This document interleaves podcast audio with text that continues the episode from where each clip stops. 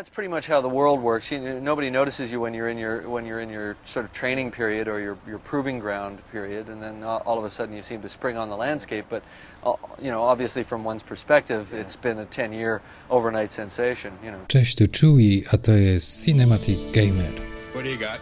Są dzieła, które nie tyle wpisały się w naszą popkulturę, co się w nią wdarły szturmem. Weszły jak do siebie, rozgościły się, nie wiadomo skąd i nie wiadomo jak. A jedyne, czego potrzebowały na start, to wizjonera tego jednego gościa z pomysłem, tego chorego pojeba, który był tak uparty w swoich działaniach, że nie dość, że znalazł innych, którzy ślepo za nim poszli, to jeszcze stworzył coś, co 40 lat później nadal ogląda się z zapartym tchem, podziwiając i doceniając kunszt realizacyjny. Coś, czemu realizacji mogłyby pozazdrościć współczesne produkcje za dziesiątki, jeśli nawet nie setki milionów dolarów, często kręcone w warunkach, jakie w dzisiejszych czasach byłyby określane jako chałupnicze.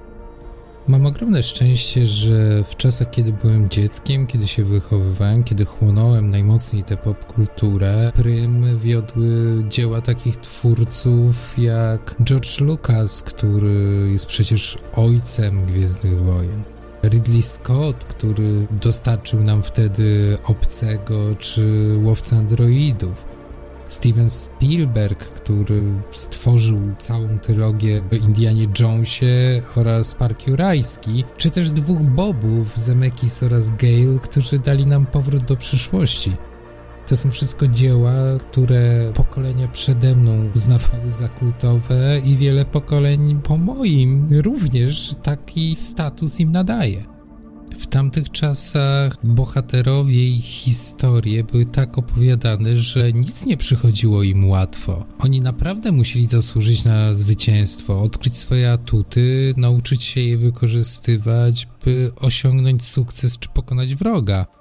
Prawda jest taka, że najpierw musieli dostać solidny wpierdol, żeby w ogóle zacząć myśleć i kombinować.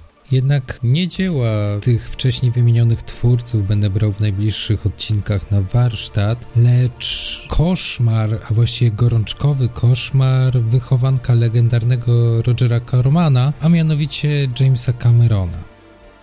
Mówię tutaj o jego klasyku Tech Noir, czyli Terminatorze.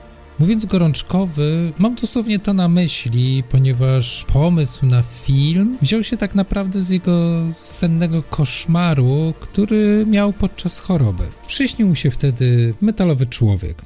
Po wyzdrowieniu James Cameron postanowił opowiedzieć tę historię swojemu agentowi, a co za tym idzie, cały pomysł na film.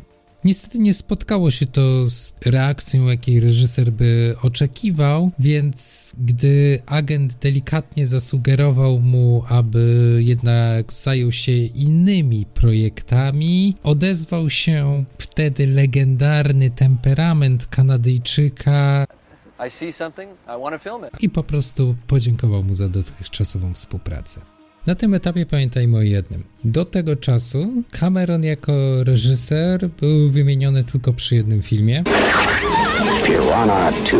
A mianowicie Pirani 2. Jednak to, co jest tutaj jeszcze ciekawsze, to to, że on tak naprawdę tego filmu nie nakręcił. Został zwolniony po 3 czy 4 dniach właśnie ze względu na ten swój temperament, a film był kończony przez producenta. Po latach sam Cameron przyznał, że jego nazwisko rzeczywiście pojawia się w czołówce i jest zapamiętany jako reżyser tego wątpliwego dzieła, jednak to tylko ze względu na to, że był wtedy spłukany i nie było go stać na dobrego prawnika, który by go tak naprawdę z tego wszystkiego wykaraskał. W tamtym momencie Pirania 2 i tak nie ciążyła mu aż tak bardzo, z tym jednak do czasu, ale o tym opowiem Wam w kolejnym odcinku. To był Chewy i Cinematic Gamer. Do następnego.